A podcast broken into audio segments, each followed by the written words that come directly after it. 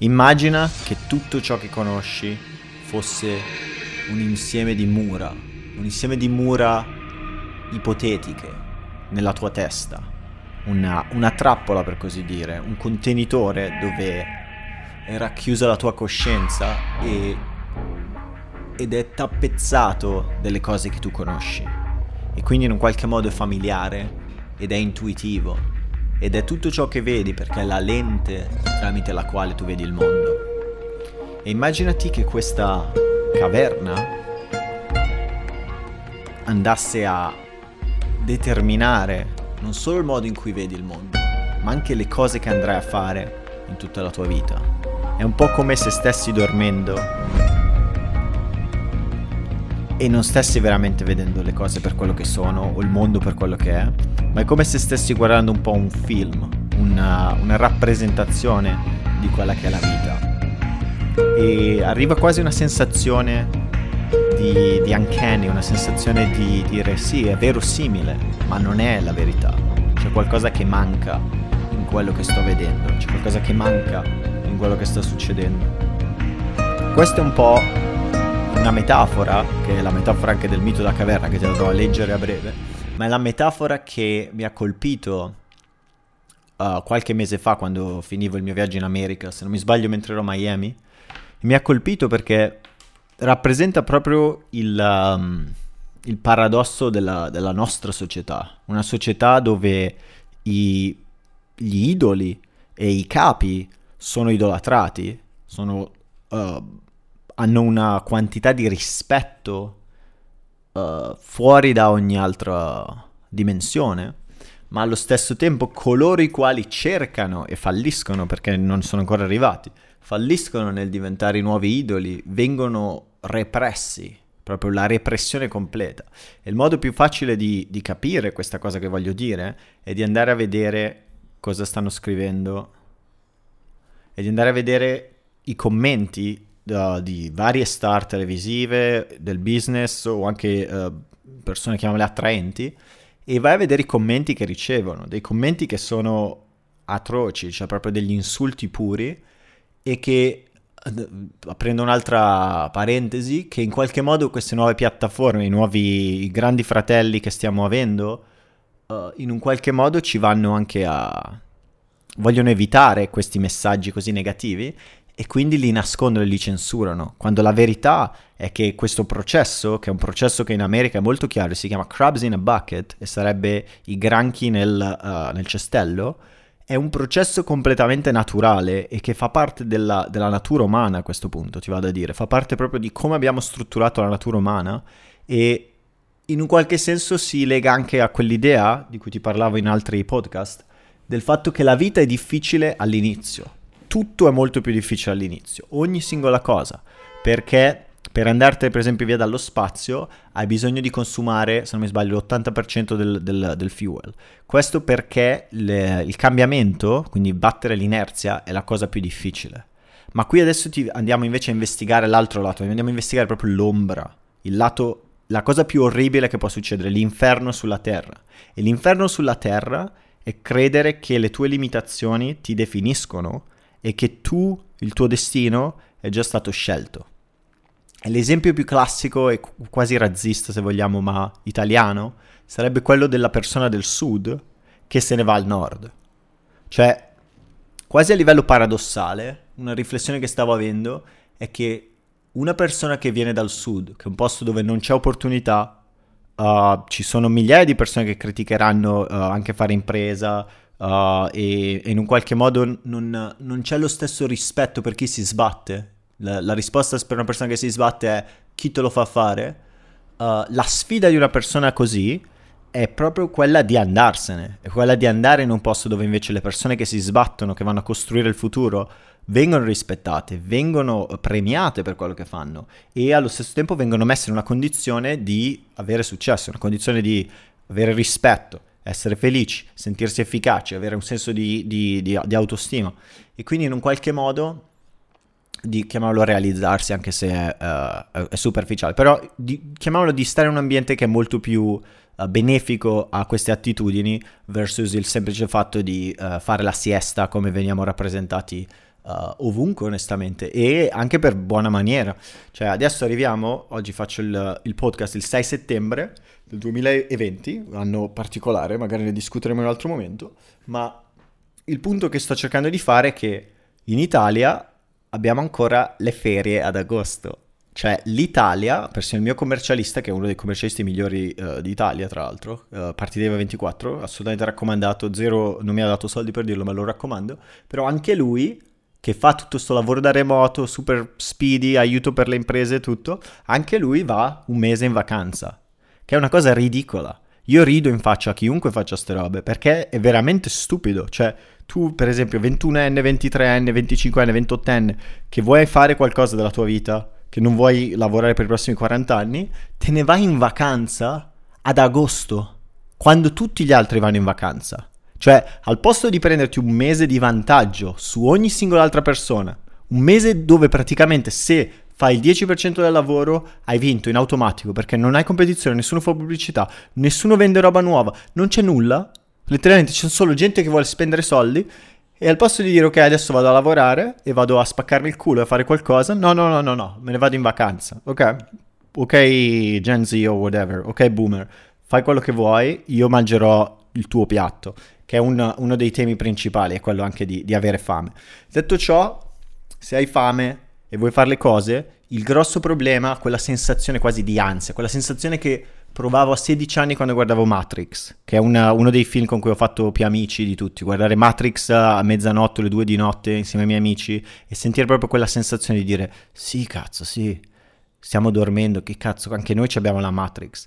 E poi... Uh, L'altro film sarebbe Il Cavaliere Oscuro, che parla invece di, eh, di sacrificio, di, di, di, vincere le paure, di, fare la cosa giusta e anche di, sacrificare se stessi, che è un po' il, il, finale del terzo Cavaliere Oscuro, del ritorno del Cavaliere Oscuro, che è un altro tema, secondo me, fondamentale della, della maturità uh, per, per, ogni essere umano. È proprio un tema fondamentale della maturità e il, il sacrificio in sé.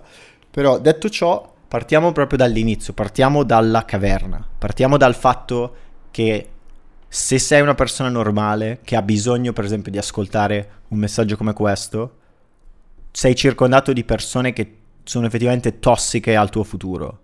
E questo non vuol dire che sono persone malate o che, o che, sono, che, che c'è qualcosa di male in loro, semplicemente hanno degli ideali che non corrispondono coi tuoi.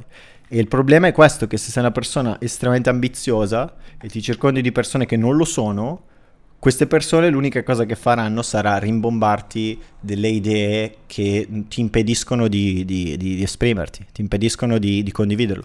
Uh, una cosa che dice Stephen Covey è che per ogni successo pubblico c'è un successo privato. E l'idea di fondo che, che lui voleva raccontare che è una delle, delle, idee fondamentali. Uno dei libri più importanti del mondo è I Seven Habits of Highly Effective People. Probabilmente boh, una, una, una, fonte di, chiamiamola, nuova religione, dove l'autoaiuto può essere vista anche come una nuova religione, però sta di fatto che, bene o male, il, l'idea di Stephen Covey è quella che tu devi aver, aver, impostato una vita, una serie di ritmi, una serie di cicli all'interno della tua vita, quindi svegliarsi a un certo orario, andarsi ad allenare, mangiare bene, circondarti di persone positive, uh, lavorare duro e poi allo stesso tempo riposare, avere una vita che ti soddisfa, farlo per motivazioni pure. E lo dice proprio perché la verità è che ti faccio un esempio banale. Io ieri sono andato a trovare mia nonna, voglio bene dell'anima a mia nonna, ciao 80 e passa anni, a dolori ovunque le compro il meritene, che è una roba che le serve per le ossa, quello che è, le organizzo, le prendo la SIM del telefono, le do una mano, cerco di darle una mano, però mi sono proprio reso conto che se mi metto a parlarle di di quanto sono contento, per esempio, di, uh, di, avere un lavoro, adesso ti parlerò, ma un lavoro a Polymarket, uh, un lavoro part-time tra l'altro come consulente a, a Polymarket e di, di, comunque di quanto sia figo essere in una posizione di leadership dove posso fare bene o male quel cazzo che voglio, vado a costruire un prodotto imparando e ho una serie di risorse anche non, non indifferenti a, a, alle mie mani, però è una roba che non posso condividere. Quindi paradossalmente avrei potuto, ti faccio un esempio banale, a te a te che stai ascoltando sta roba, avrei, ti potrei invitare a cena con Elon Musk e tu forse ti taglieresti una mano per venire a cena con me con Elon Musk. A mia nonna, che non, non, sa neanche usare il telefono, che le ho preso il telefono della Beghelli, quello con i tasti grossi. A lei che cazzo gliene frega di, di, Elon Musk? E la verità è che non gliene frega un cazzo. Per cui, cosa, cosa vuol dire tutto questo? Vuol dire che già da un'età precoce, il prima possibile, devi proprio imparare a capire che tipo di modalità hanno certe persone e capire se quella modalità è compatibile con quello che vuoi fare tu o no. Perché ti posso garantire che con mia nonna posso passare i prossimi dieci anni a parlare di business, però lei non ha i soldi per investire, lei non ha le competenze per vendere. Cosa mi insegna mia nonna? Mi insegna un sacco di mille altre robe, mi insegnerà a fare la cotoletta milanese da Dio, la migliore del, del mondo, sono pronto a fare la competizione, però non mi insegnerà a vendere un cazzo, non mi insegnerà a, mi insegnerà a prendermi il lavoro fisso, stare zitto e ringraziare che ho quello, che è quello che ha fatto lei, che di nuovo, persona meravigliosa, le voglio bene dell'anima, ha avuto una vita meravigliosa, però allo stesso tempo non è compatibile con quello che voglio io. E quindi probabilmente non è compatibile neanche con quello che vuoi tu se sei rimasto 11 minuti o rimasta ad ascoltare. Detto ciò, arriva proprio questa idea qua, che noi cresciamo, la vita è più difficile perché siamo pi- piccini, quindi non abbiamo neanche la capacità di discernere, iniziamo a costruire questi muri, iniziamo a prendere proprio la tappezzeria nel nostro cervello e arriva la tappezzeria dei vari concetti che rappresentano la verità. Per cui arriva il concetto del valore, il concetto anche dei principi morali, il concetto dell'onore, il concetto del sacrificio, il concetto della famiglia, il concetto di come vivere una vita buona, il concetto dell'amore, il concetto delle relazioni con gli altri, il concetto dell'altro, il concetto dell'amico, il concetto del nemico, il concetto del mio parcheggio e del non mio parcheggio, il concetto di tutto il resto. E quindi in un qualche modo finisce che la tappezzeria della vita quindi nel tuo cervello hai proprio la tappezzeria le, delle cose che credi. E il problema che, che, vedi molto spesso, o se vuoi la sfida, è che la maggioranza di queste cose non sono vere. L'esempio classico è uno esperimento scientifico che è stato fatto. Hanno preso 4 scimmie o 4-5 scimmie e le hanno messe in una gabbia. E in cima alla gabbia hanno messo delle banane. E quello che hanno fatto alle banane è che le banane erano connesse a un uh, applicativo che gli avrebbe passato la, la, corrente. Quindi se tocchi la banana ti becchi la scossa. A turno, tutte le scimmie, ovviamente vedono la banana, cosa vuoi che facciano? Si arrampicano e pigliano sto robo. E si beccano la scossa. La prima scimmia si becca la scossa e tutti la guardano e fanno che cacchio è successo? Ah ok, ha preso la scossa. Seconda scimmia, piglia la scossa. Scossa, scossa. Adesso ogni singola scimmia sa che se tocchi le banane ti becchi la scossa. Cosa fanno gli scienziati, che sono dei geni, veramente geniali? Pigliano, tolgono una scimmia, ok? Tolgono una delle scimmie e, e lasciano le altre. Allora la, la, nuova scimmia vede le banane e cosa vuoi che faccia? Vuole arrampicarsi e pigliarle. Ma siccome le altre scimmie sanno che ti becchi la scossa, quello che vanno a fare le altre scimmie è che pigliano la nuova scimmia e la spaccano di botte. Proprio pom pom pom, no, non puoi farlo. Senti i cartoni da Bud Spencer? così e la spaccano di botte. e quello che succede è che la nuova scimmia non ha neanche il coraggio di andare a prendere la banana. La nuova scimmia ha imparato una cosa che esiste, che si chiama la impotenza acquisita, se non mi sbaglio. Acquired impotence. La sto googlando. Impotenza appresa. Esatto, l'impotenza acquisita, la learned helplessness. Cioè, ha imparato che non può farci un cazzo. Ha imparato che è una vittima delle sue situazioni. Ha imparato che non puoi prendere la banana. La banana è lì, ma non è per te, ok? Se no ti spaccano di botte e chissà che cosa succede. Cosa fanno gli scienziati, questi diavoli? Pigliano, ci sono altre tre scimmie e a turno ne ripiazzano un'altra.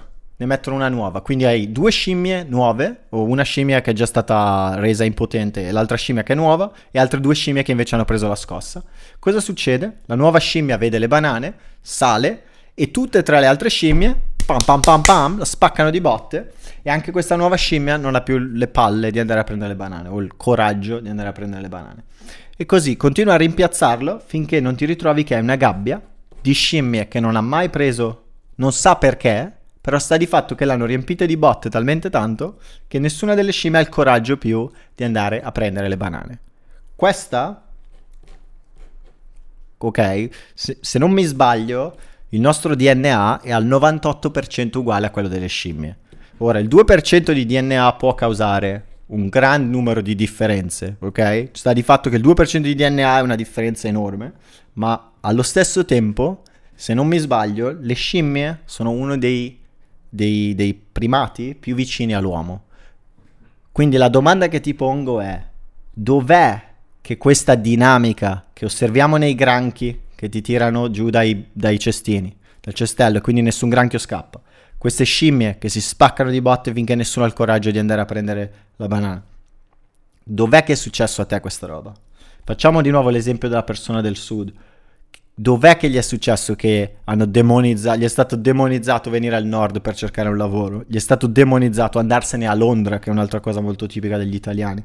Andare a Londra per cercarsi una nuova opportunità. Dov'è che è stato demonizzato questa idea che forse il posto in cui ti trovi non è ideale a quello che vuoi fare?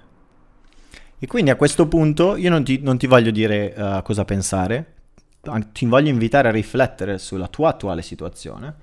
E la mia riflessione finale, se vogliamo, cosa che sta di fatto che io non so quale sia la risposta, ti posso solo dire che se cambi la caverna cambi, cambia la tua vita, per la mia esperienza di nuovo. Però a questo punto ti leggo il primo paragrafo e mezzo del mito della caverna e poi andiamo a discutere di nuovo di questa dinamica.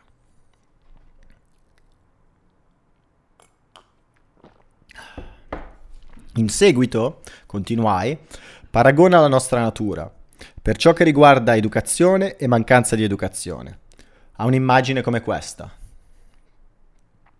Dentro una dimora sotterranea, a forma di caverna, con l'entrata aperta alla luce e ampia quanto, t- quanto tutta la larghezza della caverna, pensa di vedere degli uomini che vi stiano dentro fin da fanciulli, incatenati gambe e collo, sì da dove restar fermi e da poter vedere soltanto in avanti, incapaci, a causa della catena, di volgere attorno il capo. Fammi vedere se riesco a zoomare sta roba che è illeggibile.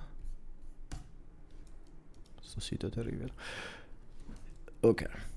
Alta e lontana brilla alle loro spalle la luce d'un fuoco.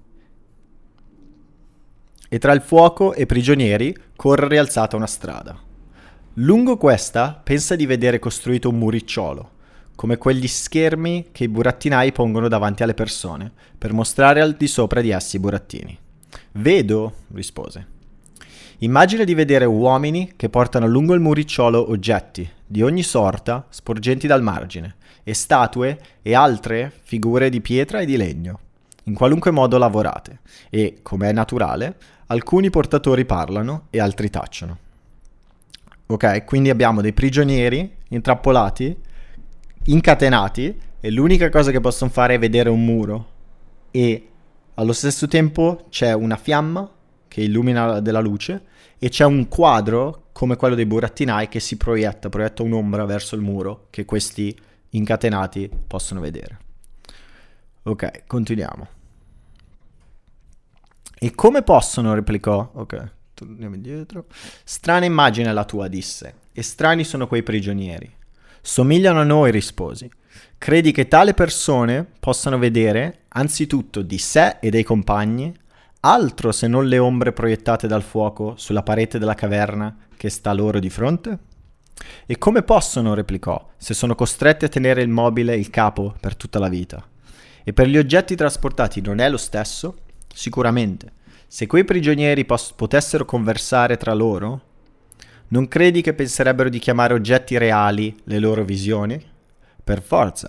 E se la prigione avesse pure un eco della parete di fronte? Ogni volta che uno dei passanti facesse sentire la sua voce, credi che la giudicherebbero diversa da quella dell'ombra che passa? Io no, per Zeus, rispose. Per tali persone, insomma, feci io, la verità non può essere altro che le ombre degli oggetti artificiali. Ok? A questo punto mi limito e uh, perché sono un pessimo lettore, però fammi sapere nei commenti se è decente. Però l'altra frase che ti voglio leggere del secondo paragrafo ed è letteralmente primo, la prima frase che viene detta. E se li costringessi, cioè immaginati adesso questi prigionieri che per tutta la vita hanno guardato un muro ed, e su quel muro erano proiettate delle ombre e l'unica cosa che vedono sono le ombre che si muovono e pensano che le ombre che si muovono siano la verità, ok? Immagina questo. E immaginati se invece potessimo costringerli a guardare la luce stessa, quindi la luce vera, non sentirebbero male agli occhi e non fuggirebbero volgendosi verso gli oggetti di cui può sostenere la vista e non li giudicherebbero realmente più chiari di quelli che gli fossero mostrati. Quindi se paradossalmente ti venisse offerta una visione alternativa, immedi- la tua immediata risposta non sarebbe proprio di rifiutarla, proprio per il fatto che resteresti abbagliato dalla luce? E questo è un po' il paradosso, ed è un paradosso che, con cui dobbiamo vivere per il resto della nostra vita.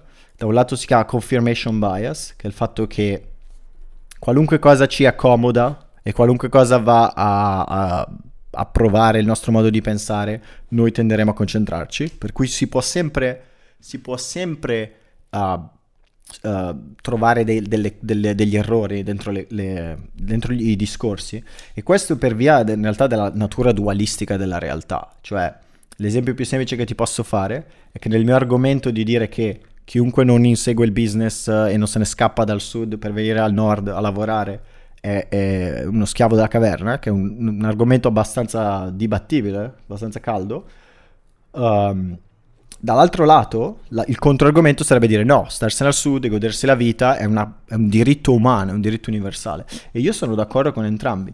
E, uh, però allo stesso tempo, quello che ho visto è che uh, per via anche del viaggio dell'eroe, che è una cosa che è affrontata anche in Star Wars, ma è discussa in un libro di Joseph Campbell, si chiama L'eroe dai mille volti, tu, eroe, tu sei l'eroe, ok? Tu che, che stai ascoltando adesso, sei tu l'eroe della tua storia e l'eroe, per definizione, se ne deve andare deve fare il suo viaggio per poi poter tornare cambiato.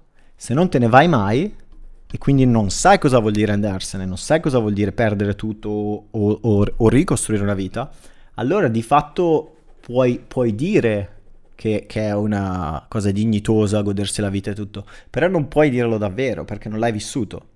Questa è una, un'altra frase che, che, mi ha sempre piaciuta, che ho, tra l'altro è una frase mafiosa, vabbè, però la leggi in Gomorra. Il cattivo della mafia fa questo discorso che non è, non è un discorso, cioè un discorso che, che, che mi ha sempre colpito. E la frase era, bisogna saper fare il male per poter fare il bene.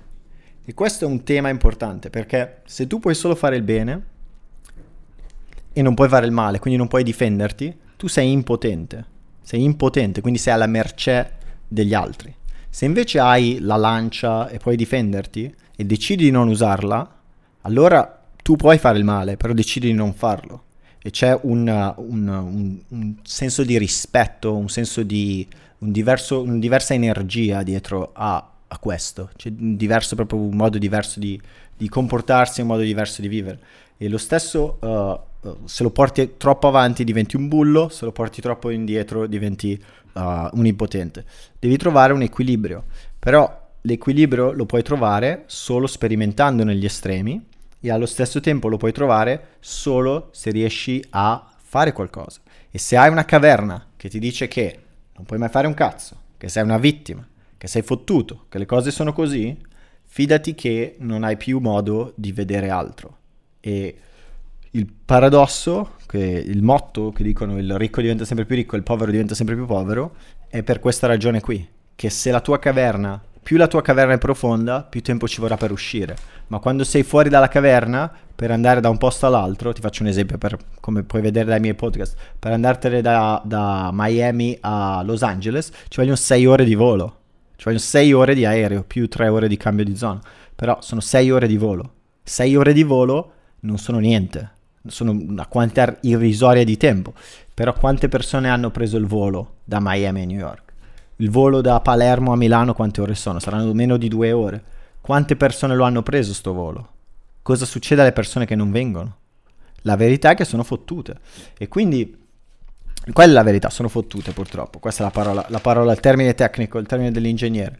Detto ciò, puoi comunque avere una vita estremamente dignitosa. Ci sono un sacco di persone che non hanno questo spirito competitivo ed è la ragione per cui in un qualche modo è molto più facile per me fare un podcast e già buttarlo su internet piuttosto che stare a parlare con i miei amici. Perché la, la cosa che ho scoperto, adesso ho 28 anni, ma uh, ho iniziato a studiare queste robe da quando ne avevo 21 o fai 20 e ti posso dire che nessuno uh, vuole sentirsi dire cosa fare. La... Paradossalmente nessuno vuole sentirsi dire cosa fare, le persone però pagano per le consulenze. Per cui l'unica cosa che puoi fare, anche tu, è non cercare di cambiare il tuo ambiente esterno perché sei nella caverna, sei fottuto. Devi cambiare il, il tuo luogo, devi andartene in un'altra caverna. E molto spesso questo significa circondarsi di persone con una diversa mentalità. Se mai farò un Discord, vieni sul mio Discord. E dall'altra parte è, è di, di, continuare a immergersi. Io, uh, la ragione per cui ho fatto quest'audio è che ho visto questo video oggi di un uh, tizio inglese che andava a criticare tutti i guru, andava a criticare Ty Lopez e tutta sta roba. E io non ho niente contro il criticismo perché è una cosa importante del dialogo, fa parte della libertà di, di stampa, la libertà di dialogo. Però il problema fondamentale che ho con, con criti- critizzare i coach, critizzare la gente che praticamente ti, tra virgolette, da un lato della discussione ti fotte per soldi, chiamiamoli, ma ci sono anche gli equivalenti italiani, ma di nuovo io non penso che siano in torto, per cui non farò nomi. Queste persone che ti motivano a spingerti, queste persone qua lo stanno facendo perché molto probabilmente ci sono passati anche loro. Cioè, lo so che suona strano, detto da, uh, da chi a questo punto potrebbe, potrei andare a vivere a Bali e lavorare un mese l'anno per il resto della mia vita, per dirti. Detto da uno così. Però io non voglio smettere di lavorare. No, che cazzo, mi, se smettessi di lavorare adesso uh, non, non, darebbe valore a tutta la fatica che ho fatto per, uh, per, per, per arrivare in questa posizione privilegiata. Per cui non, non, posso smettere. E quindi penso che per la maggioranza di persone che, che, che fa business per una questione positiva, quindi per una questione etica o per una questione uh, come la mia, queste persone hanno cioè, la motivazione il convincerti anche a investire in te stesso è una cosa importantissima, è una cosa che ti cambia veramente la vita. Cioè, c'è questo ragazzo, si chiamava Juilliard su Instagram, non mi ricordo come si chiama di nome. Comunque Juilliard, per esempio, era a Miami e dirai adesso, adesso ti racconto la storia, raccontiamo la storia. Se eravamo a Miami e era la seconda o la terza volta che sono andato a Miami, non mi ricordo. Comunque era la volta che poi sono riuscito a fare l'assistente di, di, del coach di, di, Jeff, non so se ho parlato di Jeff. Comunque Jeff era il mio coach e ho avuto l'occasione di diventare il suo assistente per una volta perché non aveva altri assistenti. Tra l'altro poi tutti gli altri assistenti adesso si sono svegliati, hanno capito che c'è gente che vorrebbe farlo occhi chiusi. Io adesso il sabato e la domenica subito andrei a lavorare gratis uh, per lavorare con gente così in gamba, perché uh, di nuovo ha a che fare con una cosa per cui io ho sofferto, per cui vai a lenire il dolore e allo stesso tempo non andare domani a motivare i tuoi amici. I tuoi amici non gliene frega un cazzo. Quello che ti sto dicendo è, se sei in una situazione così, fai quello che puoi per andartene. E adesso chiuderò tutti questi thread, però il punto chiave è che nessuno farà un cazzo per te, tutti anzi quando cerchi di andartene ti, ti terranno giù, però allo stesso tempo quando te ne sei andato ti riconosceranno per l'altra persona che sei. E quindi quando, quando tu riesci se vuoi, ad abbandonare il bisogno di, uh, degli altri, qual è il momento in cui stai aiutando gli altri davvero? Tutti i miei amici adesso stanno investendo in borsa, sono diventati consci di, dei loro risparmi, si sono fatti mille paranoie, mille problemi, perché hanno visto quello che sto facendo io se no non l'avrebbero mai fatto. Quindi te, ti dirò lo stesso consiglio che ho dato a loro. Il consiglio è che chiunque, questa è una formula matematica, non è una roba da privilegio, questa è una formula matematica. Se tu investi 10k l'anno al 7% di interesse, quindi quello del, della borsa americana, per 36 anni, tu hai un milione di euro in banca. Cioè, gli ho detto questa formula matematica. Adesso la sai anche tu, sai che devi risparmiare questi soldi, sono 833 euro al mese fai quello che puoi per risparmiarli e, e, e, non venirti a lamentare a me se poi non ti danno la pensione.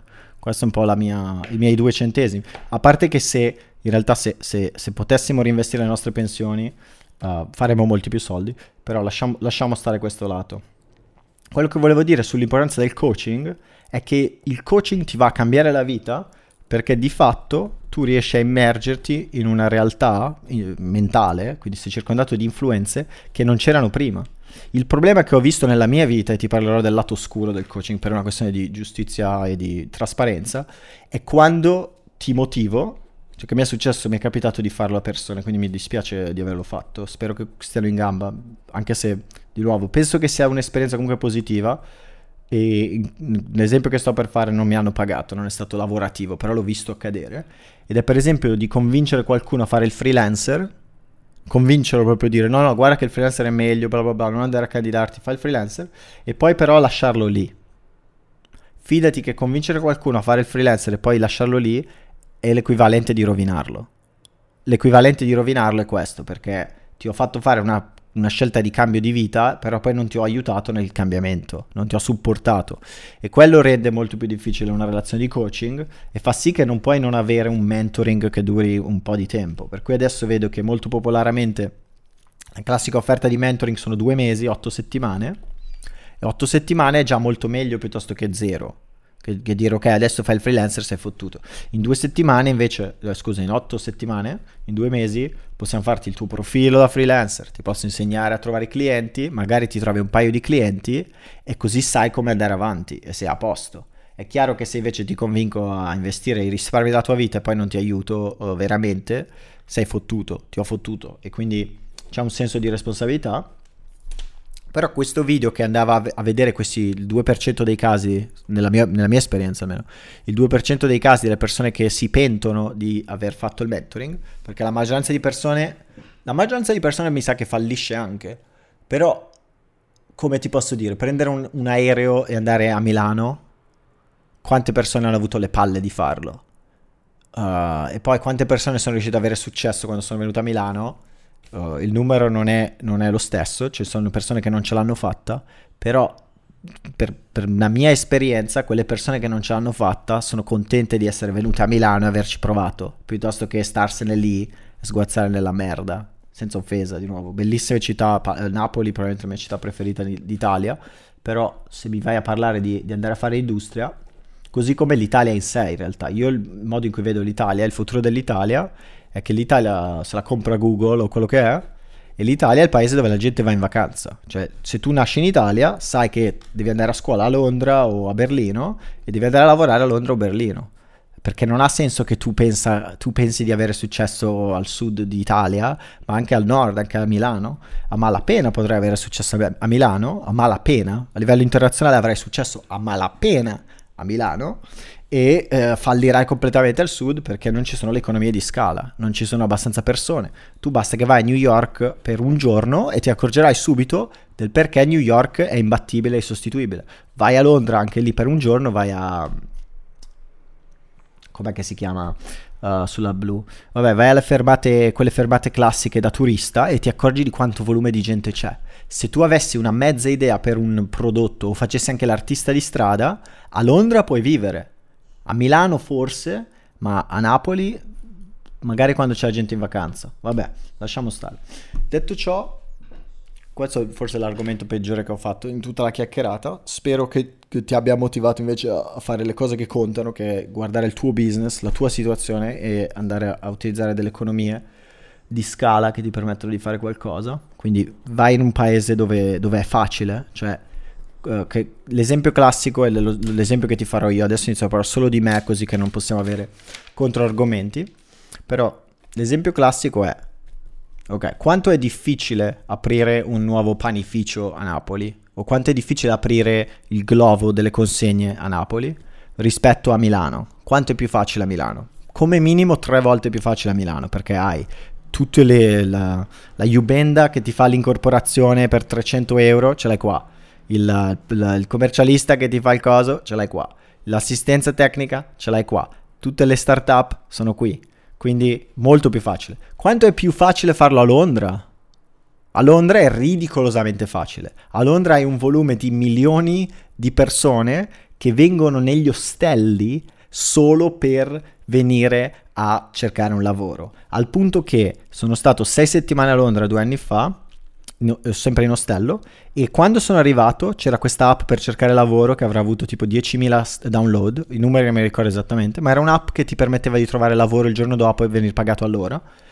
E zio, dopo, dopo sei settimane avevano 50.000 download. E ti posso garantire che erano solo di passaparola di gente che veniva in ostello e gli dicevo ok, questa è l'app, domani così lavori. Ed è chiaro che, che, che non puoi farlo, lo puoi, lo puoi, fare, lo puoi fare, 100%, c'è pronto pro. Prova a farmi una seconda pronto pro però, prova a farmi una seconda pronto pro. Sono qui a vedere. La verità è che non hai l'economia di scala, specie quando entrano gli investitori. Adesso abbiamo un'idea con i miei amici qua a Milano di aprire una startup per fare consulenza al minuto al telefono e abbiamo già capito che gli investitori se la facciamo in italiano i soldi non ce li danno. Perché? Perché possiamo fare 100k anche al mese, possiamo fare 1.2 milioni l'anno, possiamo anche fare 12 milioni l'anno, ma non faremo mai 100 milioni l'anno. E quindi come azienda, da investitore di capitale, nessuno ci dà niente, perché l'investitore va a cercare un 10x sul suo investimento. Quindi un milione non ce lo daranno mai. Questa è la risposta, non ce lo danno. Non ce lo danno perché non ci sono le economie di scala. Per cui, paradossalmente, io che ti parlo in questa maniera quasi obiettiva, chiamiamola anche se non lo è, perché di nuovo anch'io ho la mia caverna, però adesso ti ho fatto uscire un secondo dalla tua e ti ho fatto riflettere su, sulla dinamica se vuoi uh, vincere dalla caverna, stai facendo le cose nella maniera più difficile. E infatti il paradosso è proprio lo vedi quando vai a Londra, per esempio, e vedi la gente che, che la, cambia veramente la sua vita così, da un giorno all'altro, perché finalmente è facile.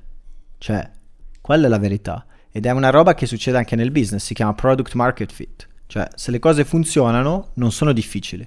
Io non ti devo vendere il cibo, il cibo lo compri perché sai che ti serve. Non ti devo vendere il mio coaching di programmazione. Il coaching di programmazione lo, lo usi perché sai che ti serve. Se, sei, se a te non, non ti interessa, non, non, sei il mio cliente, però ci sono clienti che non devi convincerli. Quando trovi gente così, allora lì sei, sei in gamba. E se invece è un ambiente che ti è ostile, che ti impedisce di provare, che ogni volta che fallisci ti punisce, sei fottuto, sei nella caverna e sei intrappolato. E detto ciò, tornando alla storia di, di Juilliard, Juilliard, Juilliard sono convinto che adesso gli si cambierà completamente la vita. Tra un paio d'anni avrà un lavoro che lo pagherà 100k l'anno e non avrà sbatti nella sua vita. Perché? Perché ha fatto, il, ha fatto il passo, il passo fondamentale di investire in se stesso. Ha fatto un passo che ti cambia la vita per sempre. Cioè, pensa a questo, pensa a Nio quando piglia la pillola rossa. Tra l'altro pillola rossa termine che ci è stato rovinato completamente da tutti i red pill. Non mi associo minimamente con nessuno di questi discorsi, red pill sono degli idioti. Però la metafora è quella che quando vedi la verità o vedi un, un layer in più, quindi quando ti avvicini a vedere la luce della caverna, fuori dalla caverna, quindi la luce, sei nelle colline, sei nel piacentino ed esci e vedi il sole e il sole ti abbaglia, adesso sai che c'è il sole però non puoi più tornare indietro. Questa è la ragione per cui il coaching cambia la vita è una cosa fondamentalmente positiva. Ed è che anche se tornerai nella caverna, perché è possibile che tu torni nella caverna, ci sono mille situazioni, e adesso ti racconterò un paio di storie folli, storie veramente che mi, mi, mi tengono sveglio la notte, storie terrificanti di gente che è tornata nella caverna e, ti, e veramente ti vengono i brividi solo a pensarci. E, uh, però allo stesso tempo queste persone cambiano. Uh, queste persone sono cambiate per sempre, perché come nella chimica c'è l'idea dell'energia di attivazione, queste persone sono state attivate, loro cer- il loro cervello per un minuto, dieci minuti, un'ora, una settimana, un mese, non hanno più visto la banana con la corrente e il dogma di non poterla toccare perché il gruppo li spacca, hanno visto la banana perché hanno fame e hanno preso la banana. Take that banana. ok? E quindi in un qualche modo il, il, il, cambiamento che hanno avuto, quell'esperienza che hanno vissuto, quella sensazione che hanno provato, li ha cambiati per sempre. E se pro- prima provi quella sensazione, l'età più giovane la provi, più è probabile che tu possa veramente avere una, una vita migliore rispetto a, a quello, al tuo destino. Il tuo destino, quello in cui non fai un cazzo, quello è veramente una cosa orribile. Il tuo destino, se non fai un cazzo, sarà il tuo stipendio di cittadinanza uh, una vita inutile di, di, di, piaceri che vanno e vengono, che non sono determinati da te, una foglia nel vento che ha fatto la sua roba. Se, se, se quello è quello che vuoi, eh, continua a fare niente, poi po- possiamo andarcene tutti al sud e fare quello. Però finché possiamo fare qualcosa di più interessante, possiamo imparare qualcosa, possiamo avere un'occasione di aiutare altre persone e possiamo anche avere uh, storie interessanti nel, nel farlo e sentirci vivi, che è la ragione per cui tutti continuano poi o a lavorare o anche i criminali restano criminali eh, perché si sentono vivi. E quindi se vuoi sentirti vivo eh, devi fare qualcosa in più, non puoi stare nella caverna e star fermo, devi fare un passo in più. Quindi, uh, ok, storia positiva, Juilliard.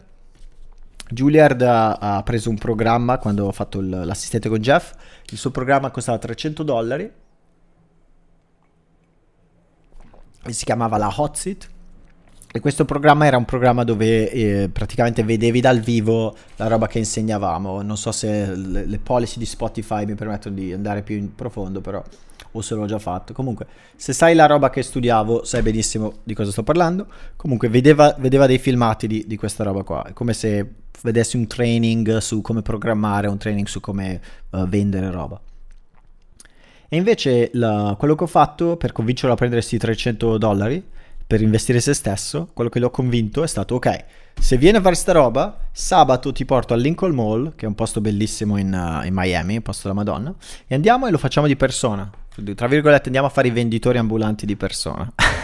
andiamo a fare i venditori ambulanti di persona perché? Perché è real life trolling, perché ti dà un senso di libertà incredibile, una cosa bellissima, non c'è niente di più bello di sentirsi liberi, e quindi lo vai a fare e quello che ha fatto Juilliard, che, che, veramente mi ha impressionato e mi ha fatto capire che, che, che, quell'esperienza, quel cambiamento di cervello è così importante, è che l'istante in cui ha iniziato a uscire, subito ha detto che adesso troverò i soldi, non importa come, troverò i soldi, troverò 2K, ho trovato 2000 dollari in un giorno, li ha trovati, per pagare il programma, quello dal vivo, per andare a fare la roba sul serio. E ti posso garantire che L'unica cosa che veramente Juilliard ha ottenuto da questa esperienza è quella sensazione lì. Lui per una volta nella sua vita non era nella caverna, per una volta è uscito ed ha provato la sensazione che, che devi provare, quella, la sensazione vera, come, come, la vita te la immagini nei tuoi sogni, quella è la vita che ha provato, l'ha provata per magari un'ora o dieci minuti o quello che l'ha provato, però quella sensazione lì è la ragione per cui vale la pena di fare tutto, tutto questo. Vale la pena di, di, di sfidarsi, vale la pena di, di, avere ambizioni, perché così ti senti vivo, al posto di diventare un, una cosa moscia che si lascia andare giorno per giorno e allo stesso tempo è una cosa personale, è una vittoria personale, non la puoi condividere con nessuno, la devi tenere per te, al punto che i vecchi insegnamenti di autoaiuto dicevano proprio di non condividere gli obiettivi con nessuno, mai, per due motivi. Primo motivo, se parli dei tuoi obiettivi stai dando al tuo cervello la soddisfazione perché il tuo cervello li vive come veri e quindi ti stai dando un premio. E il secondo motivo è che la gente sono come le perle ai porci, non lanciare mai le perle ai porci perché si gireranno e ti schianteranno, ti distruggeranno. E questo è il punto. Questo è il punto per cui uh, posso fare solo il podcast e posso farmi trovare piuttosto che venire a, a, a dirti le cose di persona. Devi, devi venire tu. Il, il maestro apparirà quando lo studente è pronto ma di solito il maestro c'è, non c'è mai una carenza di maestri, c'è sempre una carenza di studenti, questa è il, la cosa che sto notando e forse è giusto che sia così nella vita, forse la caverna funziona, funziona in un qualche modo così. Forse il paradosso è proprio quello che la vita, di nuovo, è fatta più difficile all'inizio per far sì che, um, che ci sia un po' questo senso, questo senso di sfida, questo senso di crescita. Se la vita fosse facile all'inizio e poi diventasse difficile, uh, allora ti arrenderesti, si arrenderebbero tutti forse. Non lo so.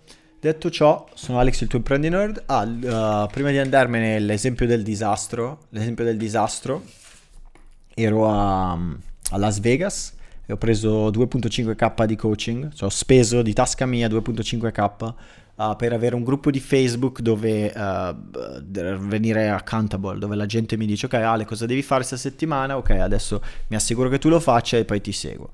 E c'era sto ragazzo, non mi ricordo più il nome, aveva gli occhi azzurri, non era neanche brutto, però aveva proprio un atteggiamento aveva proprio l'aura, l'aura negativa aveva, l'aura proprio da, da, da, ultra sfigato, cioè probabilmente guardi le mie foto e dici che c'è anche lui l'aura un po', però ti posso garantire che anche io avevo, mi sentivo pena per questa persona. Detto ciò, questa persona, cosa che gli hanno fatto? Gli hanno uh, trovato proprio il, il coaching, lo ha preso, lo ha telefonato e gli fa ok Adesso, perché lui aveva una relazione abusiva con sua madre, dove non poteva uscire di casa, non aveva le cose, aveva proprio una relazione di quelle tossiche dove dice ok, questo non può neanche uscire di casa, che viene controllato, che poi non è, non è mai vero, è quasi sempre che il, la persona malattia mentale non riesce a scappare, questo è quasi sempre la verità, però la, questo è il modo in cui la descriveva lui.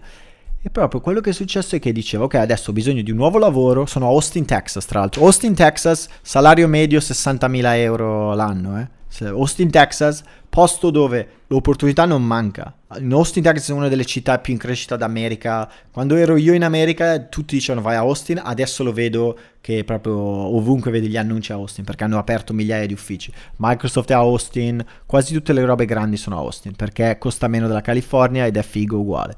Quindi Austin posta l'opportunità, cioè non è neanche la disperazione de- del paesino dove hanno messo la fabbrica col veleno, uh, no, questo è proprio posto della Madonna, però lui uh, fa il cameriere, viene pagato 10 dollari l'ora, che in America 10 dollari l'ora è proprio la disperazione pura, e uh, vive con la, con la, madre e non, non riesce ad andarsene.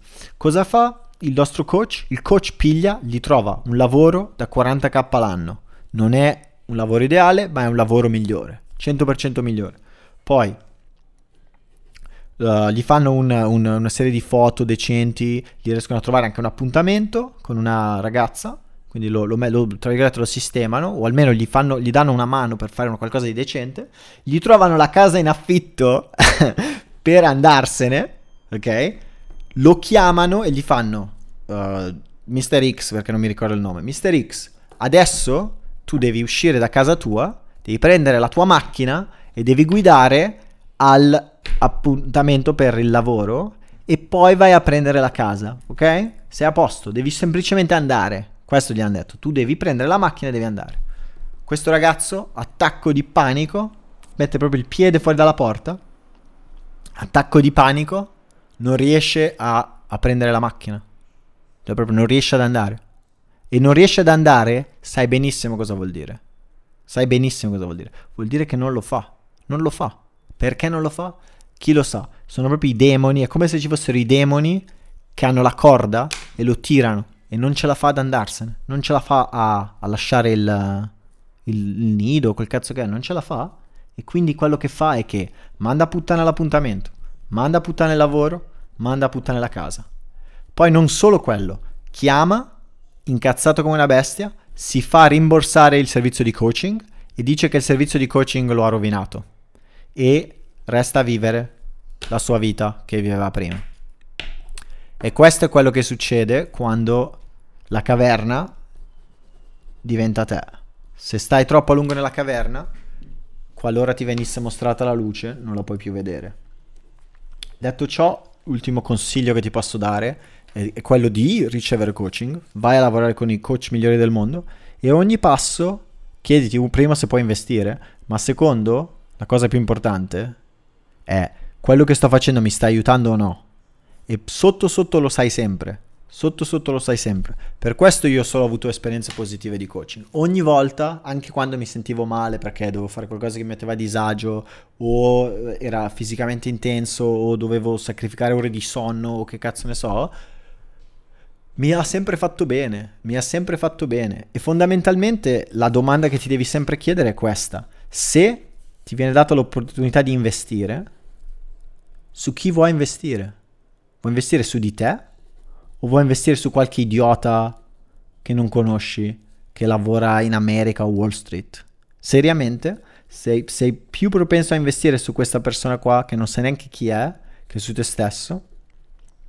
Quello è, è un problema grave. A quel punto mi sa che non ti serve più il coaching, ti serve la terapia. Per cui, detto ciò, sono Alex il tuo imprendi nerd, io sono convinto che il coaching sia una cosa utile, la vita uh, è un po' il mito della caverna, ti consiglio a pensare che caverna ti circonda.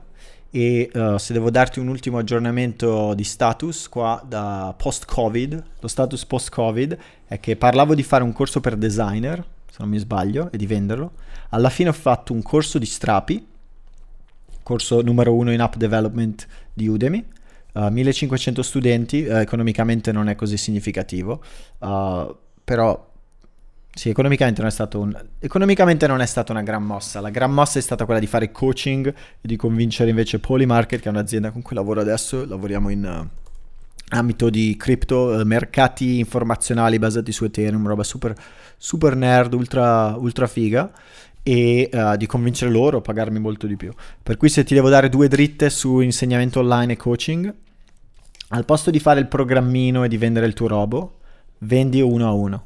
Questo è quello che sto facendo adesso e fidati, vendere uno a uno è eh, molto più semplice, molto più facile, dà risultati migliori e viene apprezzato di più. E quindi fondamentalmente è il modo di, di fare un vero lavoro di coaching, di insegnamento. Nel mio caso insegno a programmare, nel tuo caso puoi fare quello che preferisci. Però detto ciò, ti consiglio anche di, di fare un...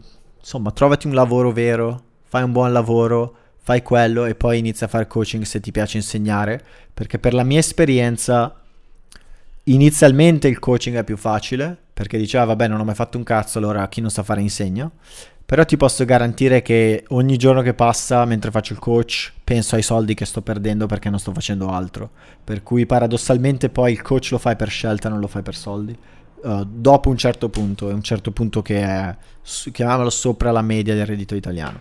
Per cui a quel punto uh, puoi decidere se fare il coach o no. Quindi evita di andare a, a, insegnare ai tuoi amici: ah, ok, adesso ho letto Stephen Covey, no, ma devi fare come fa Stephen Covey o ti taglio fuori. Sono tutte stronzate. Accetti i tuoi amici per quello che sono, mettili nel bin dell'amicizia e renditi conto che invece nel bin dell'imprenditorialità e dei tuoi progetti o dei tuoi sogni ci devono stare altre persone e queste persone, che sono persone ispirate, che sono persone che hanno aspirazioni, che sono persone che veramente credono in te, perché credere in te significa credere in se stessi, queste persone qua vogliono vederti vincere. E io non vedo l'ora di vederti vincere, non vedo l'ora di vederti super popolare e ti auguro il meglio. Detto ciò sono Alex, il tuo prendi nerd e passati una bellissima giornata.